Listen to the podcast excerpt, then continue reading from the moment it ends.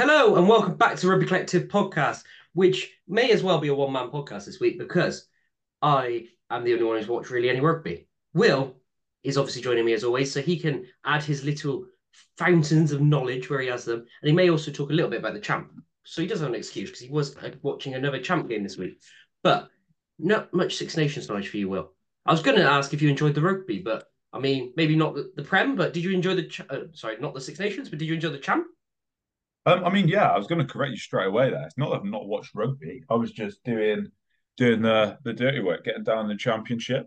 Um, did the media took over the Cornish Pirates media responsibilities for the day, um, which was good fun. Went up to Ealing to watch the the top of the table clash between the Ealing Trailfinders and the Cornish Pirates. Um, didn't quite go the way of the Pirates in the end, and Ealing showed their class, but a real good day out. Um, what it did mean is I missed all of the Saturday rugby. Um, I did catch bits and bobs of the Ireland Italy game though. Um, but yeah, championship was my focus this weekend, the proper stuff. Yeah, back to the league. Unfortunately, it's made things a little bit less competitive in the champ. Um, with obviously Ealing already being leaders, pulling that away that bit more. Um, but good, good, good, uh, good quality game. Yeah, it was. It was. It was. Um, it was a really good quality game. The first half, it looked like Ealing were going to completely put a put a pretty ugly scoreline on the Pirates. To be honest, um, the the all you need to know about the game really was midfield penalty to Ealing. Billy Twelvetrees nudges it right onto the five, and then Ealing find a way over, not directly from the maul, but from the close drive after. So that was pretty much the tail of the tape for the first half. Um, and then the Pirates showed some real good fight in the second half, despite um, being in and out of of a disadvantage. With they went down to 13 men at one point, they came back up to 14, then went up to full complement of 15, and then lost a player straight away on the next phase. So that was tough for them to navigate. But they came back into it, and then a late Ealing try made things feel bad to worse, really. But yeah, Ealing are a proper proper side. But yeah, it'd be interesting to see whether Ealing register to go up this season. Um, I think I'm led to believe they won't be. Um, but that'll be interesting to see. But yeah, the only disappointing thing, and Ealing, the facilities at Ealing looked really good, and the, the bits that were there were great but there wasn't many people there, if we're honest. Um, and yeah, I can certainly see why the concerns are there for the um, for the seating. And there's only apparently one entrance and exit out of the ground, so security and safety reasons um, makes it a little bit more difficult there. Um, although the security man on the door, credit to you because you were really keen to not let me in. Um, oh, always fun. At all, he was really, really quite adamant that I wasn't coming in for about ten minutes. Um, as I was sat in my car already late because of the traffic of the Six Nations on the way to Ealing. Um, so that was great. But then he did eventually let me in. I think his colleague persuaded persuaded him to let me in. Um, so yeah, that was good fun. But yeah, there was uh, there, there, could only have been sort of fans in the the the, the hundreds maybe, um, and even the the uh, Ealing fans that were stood next to me when the commentator said um, doesn't look like there's many people turned up today on his opening line for the Coventry, uh, for the, the commentary, I should say. Um, the Ealing fans to the right of me said there never is.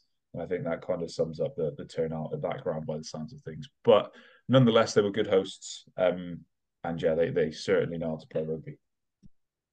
Yeah. Well, when you've got the likes of Billy Twelvetrees, Tom Collins. Um, Tom Collins was excellent. We, we, there's, how Tom Collins isn't still in the Premiership is astounding. Well, he wasn't he like fourth top try scorer or something in the Premiership last season. So yeah, kind of confusing. Yeah, excellent player, and also credit to Biyi Alo because Biyi Alo was went really well. Real. Yeah. When you've got these sorts there. of names in the champ, they're going to look especially good. Do you know what I mean? Because they yeah. are very good Premiership players. So um, although some of them may be slightly aging, they're still going to be excellent champ players. Yeah, can I, can I just say as well? I think John Stevens uh, from the Pirates turned into one of my favourite players in general. Um, Pirates captain. I think he played seven this weekend, but he usually plays eight. Um, and he just he kind of summarizes everything you want in a back rower. Skipper of the team, flies about into everything. Every collision is just humongous. And then every time he carries that ball, you know, when someone carries the ball with just pure aggression, do you know what I mean? Like you can mm-hmm. just the yeah. just the way they just carry into everything, like they want to just hurt whoever's in front of them. Um, yeah, he's turning into one of my favourite players. He's he's a proper proper player. Yeah, absolutely fair enough. Right, moving on to the Six Nations. which is obviously the big topic of this week, as will be every week. Um, we might have to do something funky next week. Um, we're playing around with some ideas. We'll have to see. Uh, potentially uh, some guests. One guest we haven't decided yet, um, because obviously it's a rest week this week. But we will be looking at the week just gone. Um, and I think I predicted everything right. I'm not going to lie. Can't remember. I think I said France would win. I said Ireland would win, and I said England would win. So yes, I went through three. Unfortunately, well, you said Scotland will win.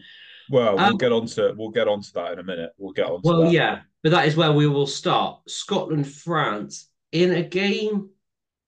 I don't want to say low on quality. I do want to say low on quality. Low on real quality, anyway. Um, for considering the quality on the pitch, there's a hell of a lot of quality players on that pitch, and I felt in general there was very little on display. Um, there was a few nice lines. Fickou hit an early line with a contentious tackle, and then um, offside from Duhan van der Merwe, which was I thought also just we will talk on this as we go, but I thought the referee and standard this weekend was atrocious, um, especially in the games on Saturday. Um, a lot missed for both teams. A lot, um, yeah. Uh, just we'll, we'll, talk kind of talk as we go. But um, yeah, I found the quality was kind of poor, and ultimately it was a moment of absolute quality that won the game. Um, Bielle-Biarrey, yeah, Bielle-Biarrey, um, popping up on the wing, putting a lovely chip over, and the gas on the man. Oh my days, he tore away from everyone in Scotland. Like so. Put so real question then. Question then on him. So you, one of the things you flagged up about France that was a concern of yours, and something was a little bit confusing is why they played Farner last week on the yes. wing um, and yes. left out Bielle-Biarrey. Um, yes. Now he's come in. Do you still back that decision? Much much better option. Oh, as in play Bielle-Biarrey on the wing. Yeah, so so obviously in the in the first round they, they went with Farner, yeah, yeah. Yeah, yeah, um, yeah, But now they brought Bielle-Biarrey back in. I, have not watched a lick of this game outside of the the, the um yeah decision yeah. at the end. So in terms of like the overall team, did did it have that balance that you thought it would? I mean, they still looked a bit unbalanced, um, and I don't know what it is in that backfield. They still certainly it's not clicking, and whether it is Dupont drops into the backfield quite a bit and Lucu doesn't quite do the same thing. And I'm not sure whether that is potentially a factor. Um, because uh, just off the top of my head, I'm trying to think of that. It, Dupont so, drop into the backfield and Lucu doesn't really do the same thing. So yeah. maybe there's something to that.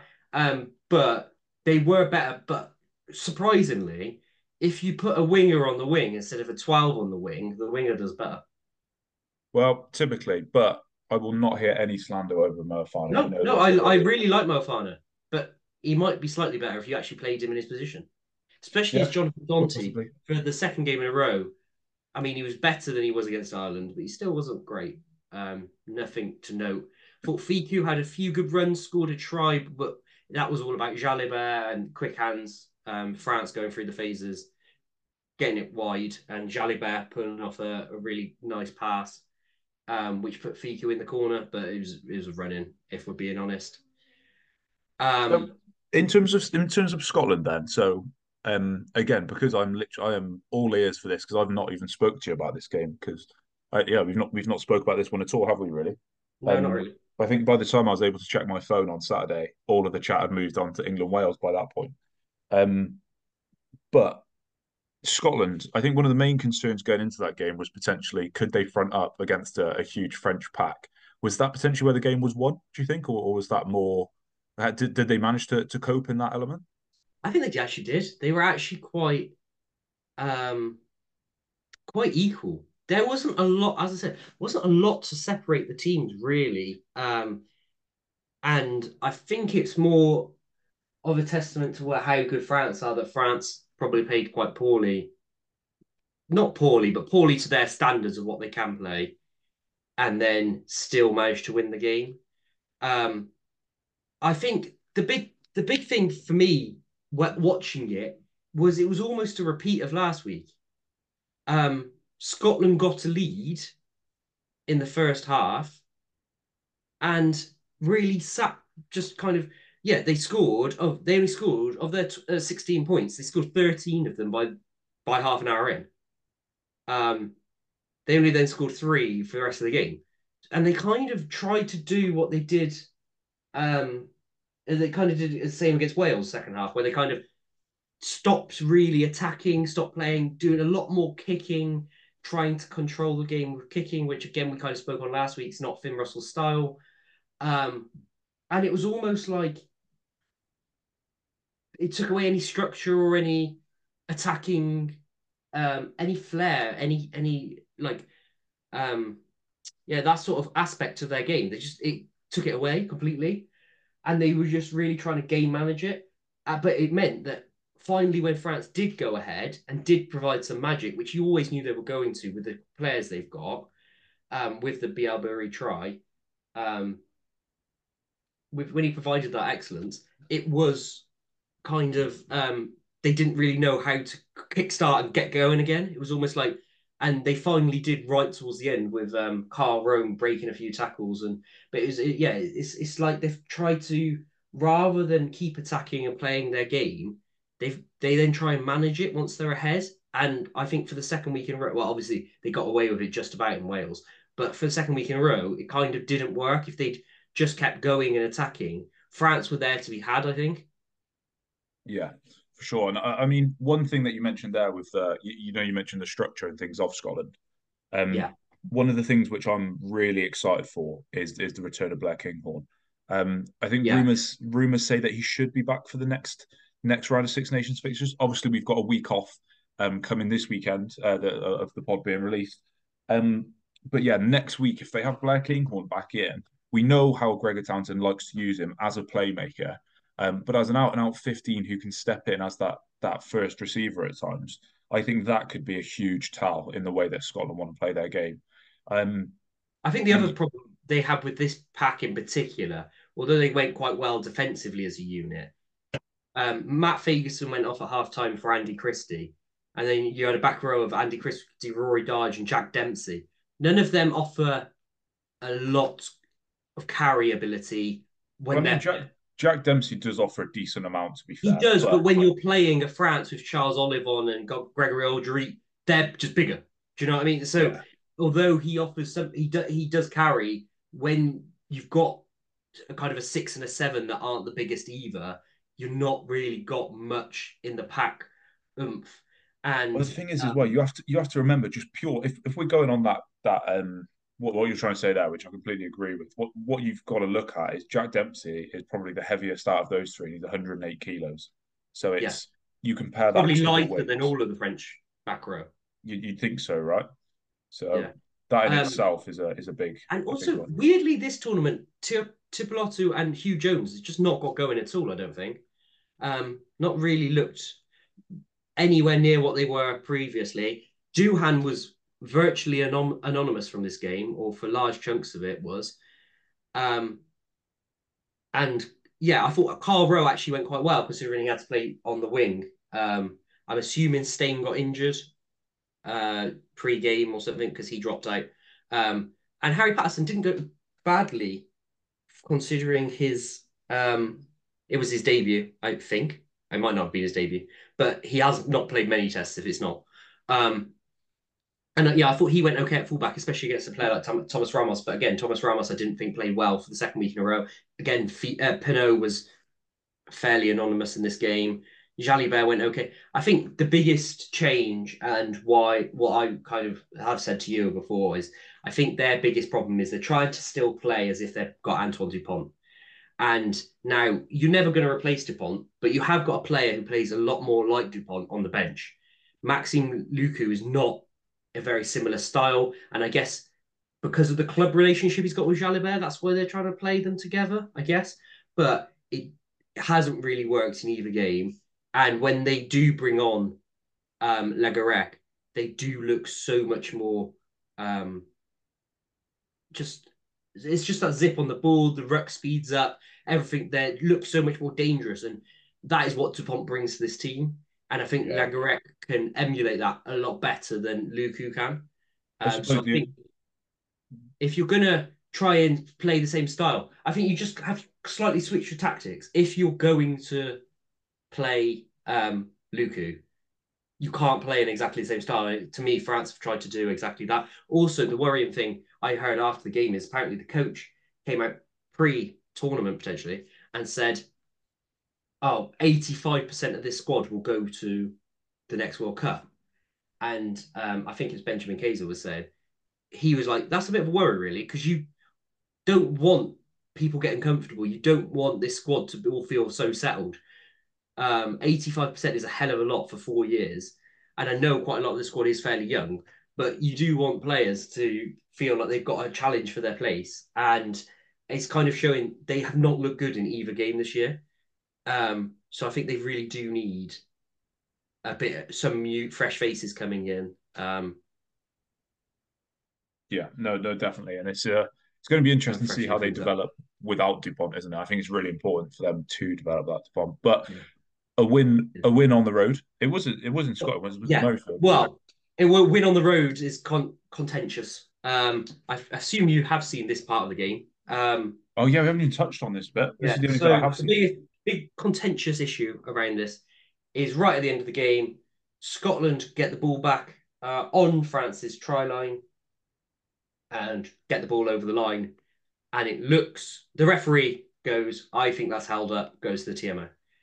He on the field has no try and says, I think it's held up. Um, the TMO then kind of goes, Oh, it looks like it's down. There's a conversation they have, and it kind of goes, the TMO kind of goes, Oh, that looks like it's down.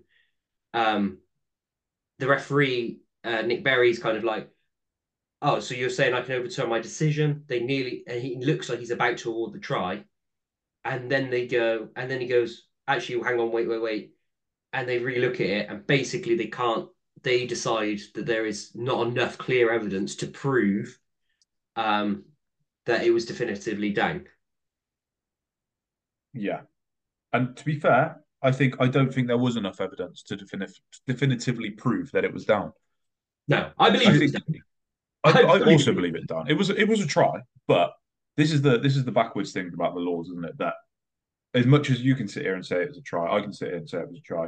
The referee probably looked at that and said he thought it was a try as well. But because it's not conclusive, they can't go back and overturn yeah. that on-field decision, which yeah. in this case works very much in Scotland's detriment. I also think it's it's weird in a way that um it, it's weird that it's just so uh, so purely down to the question because if Nick Berry had gone, I don't know, I have no idea, that try is given. If he goes, I think he's got it down, that try is also given. But because he said, I think it's held up. Now, yeah, there could have been a hand under it. You couldn't see from the one angle, but it was fully, it was 100% over the line because you could see from one of the uh, the side angle that where the player was, it was 100% over the line and it looked like it was on the ground.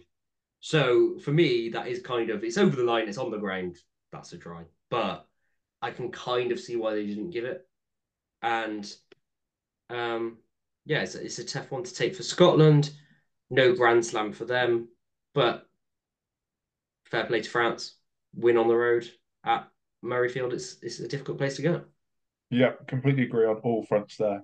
Um, yeah, France will just keep ticking on, and they'll, they'll want to keep putting pressure on um, on Ireland. Obviously, that's not Ireland haven't won the Six Nations yet as much as they probably have. They haven't officially won it yet. Um, yeah, if France beat everyone else and Ireland slip up somewhere, there's still a chance. Yeah, hundred percent, and that's what they'll be focusing on now.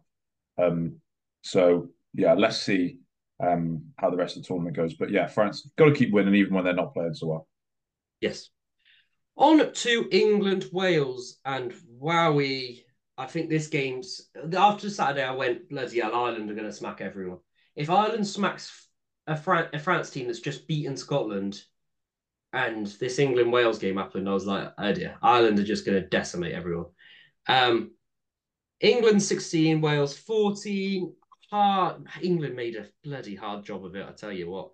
Um, once again, coming back from a fairly decent deficit at halftime, um, 5-14. I mean, there is positives to take from England if you look at it from an English perspective. Uh, obviously, no points allowed in the second half. Um, did offer some good things in attack at times. Um, and realistically, one of the tries shouldn't have been a try, if we're being honest. Um, but he, there's not enough there. There is not enough there in attack. I think this France Wales team isn't particularly good, if we're being honest. Um, well, what we've got to remember with this this Welsh team is for all of the things that we've said about the negatives that are attached to the Welsh team, be it experience, they don't have a lot of people who are going too well at club level really at the moment. Um, their experience comes in players who are potentially not what we've seen from those players in particular in the past. George North, um, very good player. However, he's not the the, the complete global star that he was. Seven players, I think, come in from last week. Yeah, so that's a big, big change. Um, but what you've got to remember is a lot of these players are going to be younger, hungrier, grittier, playing at Gatland, playing under Gatland, who's a coach who we know is going to drive that sort of play style home. So even though this Welsh side might not be going and targeting Grand Slams, evidently, what they will be doing is pushing on and making every game tougher for the opposition to. I don't think we're going to see any like walkovers with this Welsh team. Um, I don't know. I think Ireland could. But what they, I think what they might do, just on the passion and things alone of these younger players coming in, they might just disrupt Ireland as much as possible. And I think that I just think Ireland is just so superior quality. I don't think it'll matter. Well, um, I can't really comment too much because I listened to mo- the majority of this game on the radio when I was driving back um, back home, so I can't comment too much on this one. Um, so England started off really well, actually. First five ten minutes, really, really strong. Um, kicking, uh, couldn't quite get, couldn't quite get to the try line, but really dominant. I think after about ten minutes or so, it was. Um, you looked at the territory, and Wales had literally been in England's half for one phase. So England had completely dominated, keeping them right in the corner. Anyway, game changes on a Ollie Chessum yellow card, which I don't really think was a yellow. It was a harsh one. Kind of it's, as he's he's getting tackled. Um, the ginger prop, what's his name? As Assiratti. It's getting tackled. Kind of, it's a glancing one off the side of the head as he kind of glances down the side, chops his ear, like as his shoulder. It's kind of harsh, I think. He is getting tackled at the same time, but he does go in with quite force and nail him. So I can see why it was given, but it was.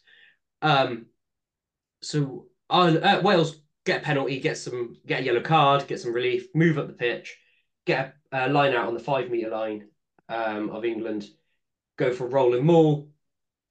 Itoje and I can't remember who else, might have been uh, Underhill, were around the ball, get, get into the ball. Ethan Roots gets the ball, pulls the player down. Right, okay, fine, fair enough. Penalty. The, the uh, line out was the, the maul, sorry, was about still about five meters out. First maul goes penalty try. Obviously, penalty try means yellow card. Ethan Roots is yellow carded immediately. For me, there was no way that was no way on earth that was a penalty try. You couldn't see there definitely wasn't going to be given uh, like there was no guarantee he was going to get that ball down. Itoje was all over the ball anyway. So how he would have guaranteed to get the ball down and it had five meters left to go. It wasn't like it was falling over the line and they sacked it. So um, England then having to defend with 13 players and it gave Wales enough of a platform to nearly really win the game. Um, but yeah, for me, never, uh, never a penalty try, and kind of didn't really agree with either yellow card. But then obviously England had to deal with down to thirteen men for considerable, well, for basically 10, five minutes at least. So, so not ideal. Talk me through because my dad rang me on the way back from uh, when I was on my drive back, and he just said, um, "What's gone on here? Some fellas just come and kick the ball off the tee. What what happened with that?" So, England finally kick into gear, score some, score a try through Benno, um, get a, a, scrum on the five. Ioan Lloyd had a bit of a mare for this, so he dilly dallies on the ball. Um, England hit him, uh, win a pen, uh, win a scrum on the five meter line. I, I, this referee was slightly odd in this. He gave a few penalties when it was the ball was unplayable. Um, but like he gave two or three of them, and I'm like, generally they're given as penalty. Uh, uh, no, sorry, he gave scrums when the ball was unplayable, but he gave two or three of them. You bet rarely ever see that in a game because surely someone's at fault. Some for the ball to be unplayable, someone is at fault for that, and it's a penalty one way or the other. You'd have thought. Anyway, the ref gives it Ben Earl picks and goes, dots it down. Unbelievable try. They uh, George Ford is lining up the kick, easy kick, about five meters to from on the right hand post. So he takes a step left, like he always does when he takes his conversions. And so he's lined up directly behind, takes a step left, like he always does, and stops and standing still, kind of looking at the thing. Rio Dyer runs up, kicks the ball away off his tee. The referee says, "Yep, yeah, that's fine. Um, you started your walk, uh, your runner and as soon as you made any movement, you started your runner. George Ford has literally taken a step to the side, not gone forward at all, and has like he's stepped aside and hasn't like start. You know, some people step to the side and then step forward. Steps to the side and is fully still. He hasn't stepped to the side and then started his run up. He stepped to the side, fully still, and then goes to like he does. He's done his whole career, never had a problem with it. And then this time the ref, like you see it all the time, and the ref would go, "No, you go back. He hasn't started his run up." But this time, for whatever reason, the ref decides, no, he started his run up, so you can charge down. How bizarre. So, in your opinion, shouldn't have been allowed. Should George Ford should have been able to, to have a crack at the kick? Yeah, yeah, because you, I, you probably would have noticed it if you watched George Ford play before. He takes a little step to the left yeah. to set himself, and then he goes. It's not like it's part of the movement. He sets himself, and then he goes after that. It's not. It's not part of the movement bizarre. I need to I need to go back and watch that. To be fair, because I've not I've not seen. It. I've had so many people ask me my opinion on it. Yeah, I've not there's seen definite, it. There's a definite pause for me. If if he then if he steps to the left and then steps forward, that's all in one movement. He doesn't. He's still getting set. So for me, it was. It wasn't. It should have been um, reset, and it could have cost England the game. Um, also, England still struggling. Obviously, they're doing a rush defense. Um, very na- narrow, coming up hard on the outside. Seen it a lot from Exeter this season, and maybe with Henry Slade coming in, that's what uh, being worked on even more. Um, but it does have gaps in it, and if you can get round the edge, you can create space, and that's exactly what happened for the Alex Mann try. Got around the edge. Um, actually, no, did they? I can't remember, but they cut through us anyway. I think it was Tomos Williams cut through. Um, gave it to Alex Mann, who was then under the post. It was fairly easy try. Um, so some bad defending. England eventually get over Dingwall in the corner, um, which was nice to see him get a try, his first try for England. Um, and England just fought back in the second half. Were just a better team in general. But if you looked at the squads on paper, of course, they're the better team on paper. Um, yeah, I mean, there's a lot of promise coming through. That Alex Mann is, is starting to get a lot of um, good sort of plaudits, isn't he? The, the, the question mark now for a lot of the Welsh, um, a lot of the Welsh fans are: Do you back Alex Mann still at six, and then just accept you've got good depth at seven with Reffell and um, uh, Jack Morgan when he comes back, or do you try and push Jack Morgan to six and play Reffell at seven? Because Reffell's obviously been brilliant at seven. Yeah. Reffell um, was their best player again. So disruptive at the line out. Uh, sorry, line at the breakdown. Um, yeah, he he was really good. Uh, yeah, so I I think you have to have to. Tommy Reffell's making himself nearly undroppable at a point. Um, yeah, it's, it's it's such a tough decision because we have seen Reffell and Jack Morgan play together before, and they seem somewhat sort of muted based on what they do when they're on the pitch individually. So, I mean, I think it's yeah, I don't know. I think there's going to be something to play with, but it's certainly not a bad headache for for Gatland to have. If, if Alex Mann comes through and turns into a proper player as well, then do you know I mean? The more the more depth you can have in those situations, the better. It's not like you're going to have to completely not include yeah. any of them. Yeah, and there was another big talking point at the end of this game as well. Um, Wales pinned back right on their own line. Obviously, need a penalty to win the game. Um, there's a crossfield kick, and oh, of course, I forgot about this. Yeah, it goes out, and uh, Rio Dyer's fully taken in the air. He just is. Um, taken yeah. in the air, the ball bounces away from them both and goes out and equals full time.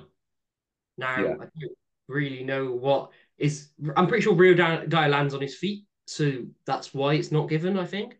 But he fully just got wiped out in the air. So probably for me, it should have been a penalty for Wales. Yeah, I think the same. I can I can kind of see why it, it hasn't been given. As you say, Dyer lands on his feet, Daly hasn't really moved into him at all. I mean, as much as he he hasn't, he, he has at the same time. If that if that does make sense. Um, but yeah, I, I mean, I, I, agree. I think it should have been a penalty as well. I carried on, carried on playing. I was I was pretty pretty surprised that it wasn't given as a penalty. To be fair. Yeah. Um, but yeah, that's pretty much all we wrote on that one, isn't it? Really, quite a, by the sounds of it, not the most exciting game. No, not a lot to it. A lot cagey mistakes. Um, Two underwhelming teams, basically. Stuff to build on for both teams, I guess. And England, yeah. overnight, were top of the Six Nations. So. yeah. So it says it. Says but they it have won. They have won by combined. What is it? Six points in two games. So. Yeah. So I mean, you got. Wales winning. have lost by a combined three points in two games. So that's a painful one for them to see. Yeah. No. Very true. Very true. So the final game of the weekend. I did manage yes. to catch a little bit of this one, but unfortunately, it went as expected, didn't it? Italy losing a lot of players in the run up to this one, um, yeah. and Ireland just being Ireland. Um, Maybe the one to lose the get players for, if I'm being honest, because losing Negri and uh, uh, Cannone, obviously yeah, it's never going to help.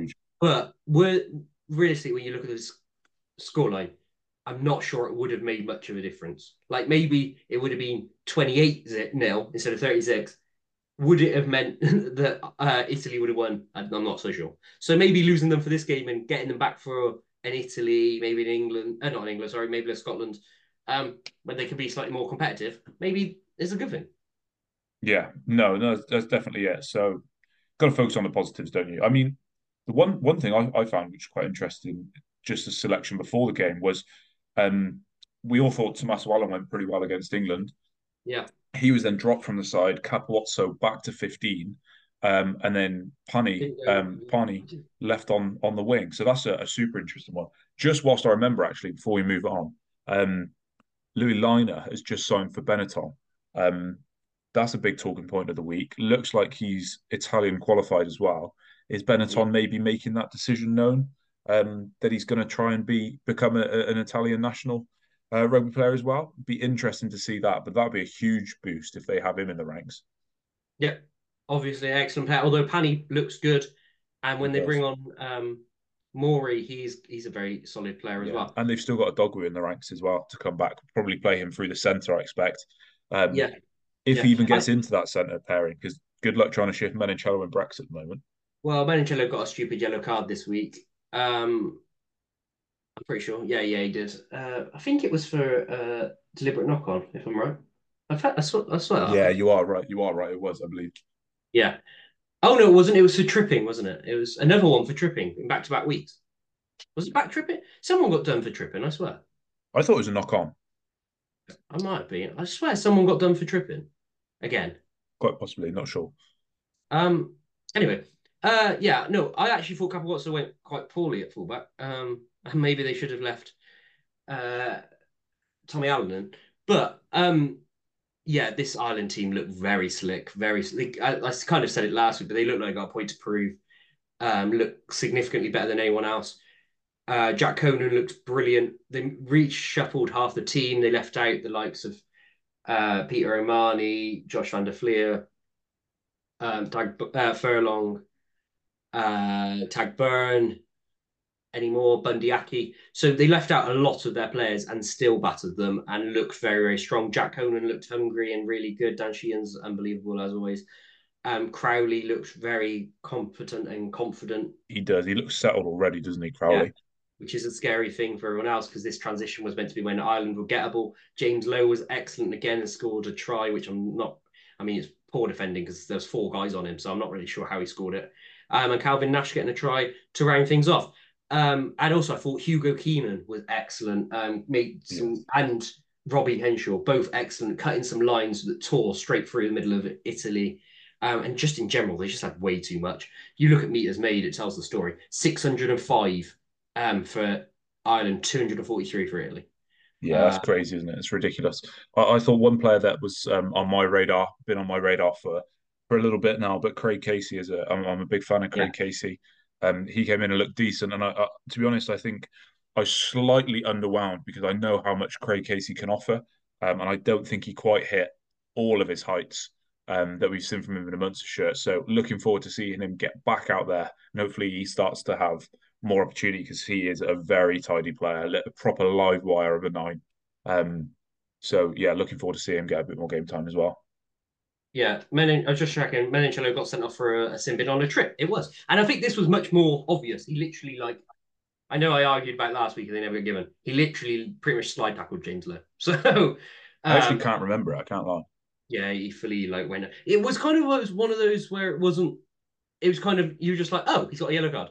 It wasn't really much in it, but um, yeah, um, yeah. I'm struggling to find too much more to say about this this game. To be honest, I think it's pretty um, much exactly what we expected. The, the, only the struggle for Italy was as well. Varney, I thought, really struggled getting charged down nearly every box kick, which really didn't help the pressure on Italy. Lamaro isn't an eight, but we kind of knew that anyway. Um, I really like Lamaro, but yeah, you're right. He's not a he's not an eight. And yeah, they just don't quite have they don't have the squad. Let's be honest to deal with this team let's, anyway. Let's be fair, what... especially when you're missing a lot of their integral point pieces, they really don't have the squad. Well, that, that's the difference, right? So uh, the the clearest cut example is um, Bundee comes out of the Ireland squad. McCloskey comes in and does a very similar job. Um, you look at some of the people that Italy have lost. Lorenzo Canoni, as an example, he comes out. You don't have another eight like that to come in. Um, uh, Vintcent did decent when he came in. Don't get me wrong, but Lorenzo Cannone is just a step above, isn't he? So that's you, you're building around this 15 at the moment, and they just need to keep sort of building outside of that at the same time. Um, and I think that's the the difference for them, isn't it? Yeah, I um, agree. I, I think Lamaro said Lamaro said it well at the end, didn't he? Said, "If your line out and scrum go like they did, you, are never going to be in games." And he said that's something they really need to work on. And yeah, I quite agree. Yeah, I fully do as well. Oh, also another one. France's lineup was all over the shop, which really allowed Scotland in that game. Um, just a point. Hmm, okay, nice. Just throw it back a little bit. Appreciate that. Yeah. Um, but we shall now move on to my team of the week. Um, which I have spent hours making and building up. I haven't really. I spent about five minutes, but here we go. Um, I've gone for front row of Cyril Baille, who I thought went really well on the loose um, for France. Uh, Dan Sheehan, another two tries. I mean, it's a bit boring. I did try and not keep too many players in. Um, I wanted to mix it up a bit. I don't want to release the same team of the week every week. And I could have just put the Ireland team in, but I tried not to. Um, and Finlay Bealham, who I thought stepped in for uh, Tadhg Furlong and was dominant, really battered that Italian um, scrum. And I thought Cyril Baille won a few penalties as well well, I didn't think, I know, I watched, uh, win a few penalties against the Scotland scrum and did really well um, in there. And especially as uh, Atonio was in, in uh, off for a yellow card for a bit. Um, in the second row, I've actually got a bit rogue. There were other shouts of players. I could have gone for Joe McCarthy again, but I thought no, we'll let him have another. He was he was brilliant again. But we'll go David Jenkins. I thought put himself about quite well against England. Um, and it is the as a very young player is trying to really I think he's doing a good job at leading that team, even though he is a very young player himself, not got much experience. Yeah, um, proper so player though. Proper yeah, player. Yeah, very, very, very good player. And Cameron Woki back in the team. I think he did make a big difference that French pack. Um, and they've got a lot of weight in there, but he is just a special talent. Um, good line out option as well, even though I just said the line out went badly. Um, Caelan Doris at six. It was um, I know he played seven, but he's six in this team. Um, he went to he went to seven. Uh, he went to six when Josh Van came on. Um, he was everywhere. I could have gone for Conan, um, but he played eight, and I've got a different eight. Uh, but Doris was a beast, um, as always. He's just he's just good at everything, isn't he, Caelan Doris? Yeah, um, yeah, he is. Tommy Reffell, another one that I kept from last week, can't get drops. He destroyed, won several key penalties, and was very dominant. There's I'm not sure there's anyone better currently in this. Well, it's not a better seven in this Six Nations this season. Um, yeah, so, agreed. Yeah, he is tearing up trees, and as we said, to even have this before the tournament, it's a no-brainer. Jac Morgan's going to walk back into this team. To even have the discussion now, what we're going to do when Jac Morgan's back, is a testament to how good Tommy Reffell's playing or how well he is. Um, Ben Earl at eight uh, shout out Gregory Alldritt. He nearly got into the team. Unfortunately doing the thing one of one of the things he does best in winning his team a penalty and turnover. He had his knee twisted inside out by Ben White, and uh, looks like he's done his knee. He knew straight away, went down, didn't move again. Um, looks like that could be a serious one. So hope Gregory Alldritt gets better soon. He was awesome, but he only played 40 odd minutes. So I went for Ben Earl, who scored an excellent try, gave England some really good go forward, and has really grown into that international shirt, even though he's slightly smaller. Um, eight, the um, yeah, the go forward he gives and the players, uh, the yards he seems to make after contact is is nuts, considering he is slightly smaller. Um, and yeah, really excellent, excellent try. So if you haven't seen that, I'd go and perfect example of how you want your pick eight to pick and go off the back base of a scrum from the five. Um, we spoke about him briefly earlier on. Craig Casey makes my nine team of the week. I didn't think a lot of nines went that well, but I thought he really came in, raised the tempo, um, showed a good alternative to I kind of said about uh, Gibson Park last week and how well he is and how good he is. Um, and yeah, Casey shows what he can offer, which is slightly different. He's a bit more of a sniper, and in more slightly more open games like this, I think it really suited his style. Uh, I would fully expect Gibson Park to come back in next round, but um, Craig Casey went really well. And Jack Crowley, again, I I was trying not to keep too many players, but he was just the best ten. Um, for the second week in a row, he's just slotted into this Ireland team, just made everything tick. Got his first, get this right, he got his first ever um, try in adult rugby. He's never got a senior. Really? Yeah, it's his first ever senior try in rugby this weekend. That's mental. Yeah, it is. I heard that and I was like, what? Yeah, he's never scored for Munster. Um, so fair play to him. Yeah, too true. And yeah, really he's just pulling the strings and looking good. Almost offers a slightly different. I'm not going to say he's as good as Sexton because obviously he's not, but he offers you a bit more mobility and a few more options of running rugby, which I think Ireland could use um, and get excited with. Um, in the centres, I went Fraser Dingwall.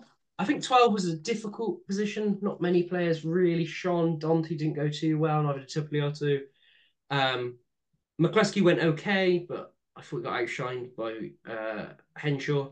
Um, Menoncello was a, a non-starter. So I went for Fraser Dingwall, who obviously picked up a try and um, looked decent. He, he's it's I think it's an acclimation period for him. He is getting used to playing Test rugby, and also I think he does a lot of hidden work, and he does the same for Northampton. Um, so people aren't going to appreciate what he does fully yet. Um, but I think if he's given more time to get used to the type and style of the game, I think he will shine more and more. Um, because he isn't going to score you loads of tries. He isn't going to bust through loads of tackles. He's not a Manu Tuilagi. Um, but he does a lot of very good stuff. And it's no coincidence. I said this last season. Uh, when Dingwall plays, Northampton are good. When he doesn't play, they're not that good. And he has played a lot this season. And no surprise, they have been very, very good. Yeah, agreed. Um, Robbie Henshaw at 13, spoke about him. Excellent, tore them apart with some of his running lines. He's so hard to tackle. And actually playing 13 seems to be suiting him a bit more. It's giving him that he's such a hard carrier, but because he's in a 13, he's on that outside arc. He's on getting weaker shoulders a lot more of the time or slightly more passive hits. So rather than just steaming in at 12, he's getting a lot more yardage and breaking the line and get, especially getting over the game line, but breaking tackles left, right, and centre, and it's really, really suiting him. And when Garry Ringrose is back in, it'll be interesting to see what they do there. On the wings, Bielle-Biarrey, he was excellent. Absolute bit of magic for his try and the gas on him. I hadn't noticed how fast he is, but boy, he blows away from everyone. Um, serious, serious wheels. Like even um, Penaud's nowhere near. But I know Penaud's not known for gas, gas, but um, Bielle-Biarrey really, really quick. James Lowe, again, another one that I've kept in. His boot is such a dangerous weapon, scored an outrageous try, and he's just very, very good. Um, and then the fullback is Hugo Keenan. Um, it was close with the Scottish fullback, but I went with Keenan, um, who looked excellent before he did actually go off in about the 60th minute injured. So hopefully that's not too bad. Um, but yeah, he he was tearing them apart. Um, his kicking, his running, when to run back was all of it was brilliant, and he just showed why he's one of the best two fullbacks in the world. Yeah, amen. Very Ireland heavy team, obviously, but they were and are the best team in the in the competition, aren't they? So that's that's to be expected. But yeah, thank you for that team of the week, James. I would usually argue with you on a couple of those bits, but I didn't watch enough to argue with you. So unfortunately, I'm just going to have to trust you. Um, I mean, seven out of fifteen is not too considering they absolutely they battered Italy. Seven out of fifteen is not too bad.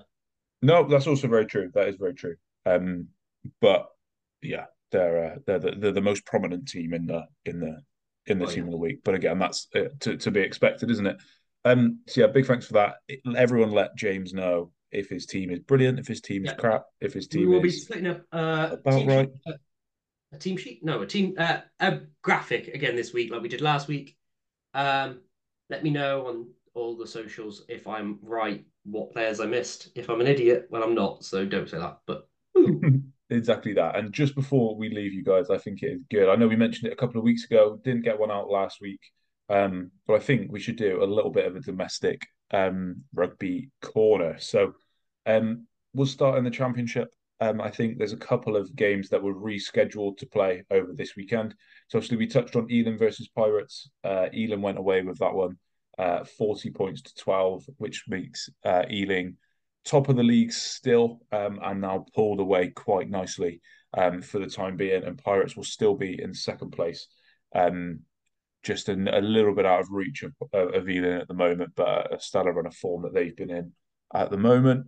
Um, and then Caldy hosted Bedford, and Bedford managed to come away with a tight 26 22 point win. Um, so a couple of good games there in the champ. Um, as you said earlier, James, Ealing look like they'll probably run away with the league from now. I think they've still got a game in hand as well, but that could be wrong.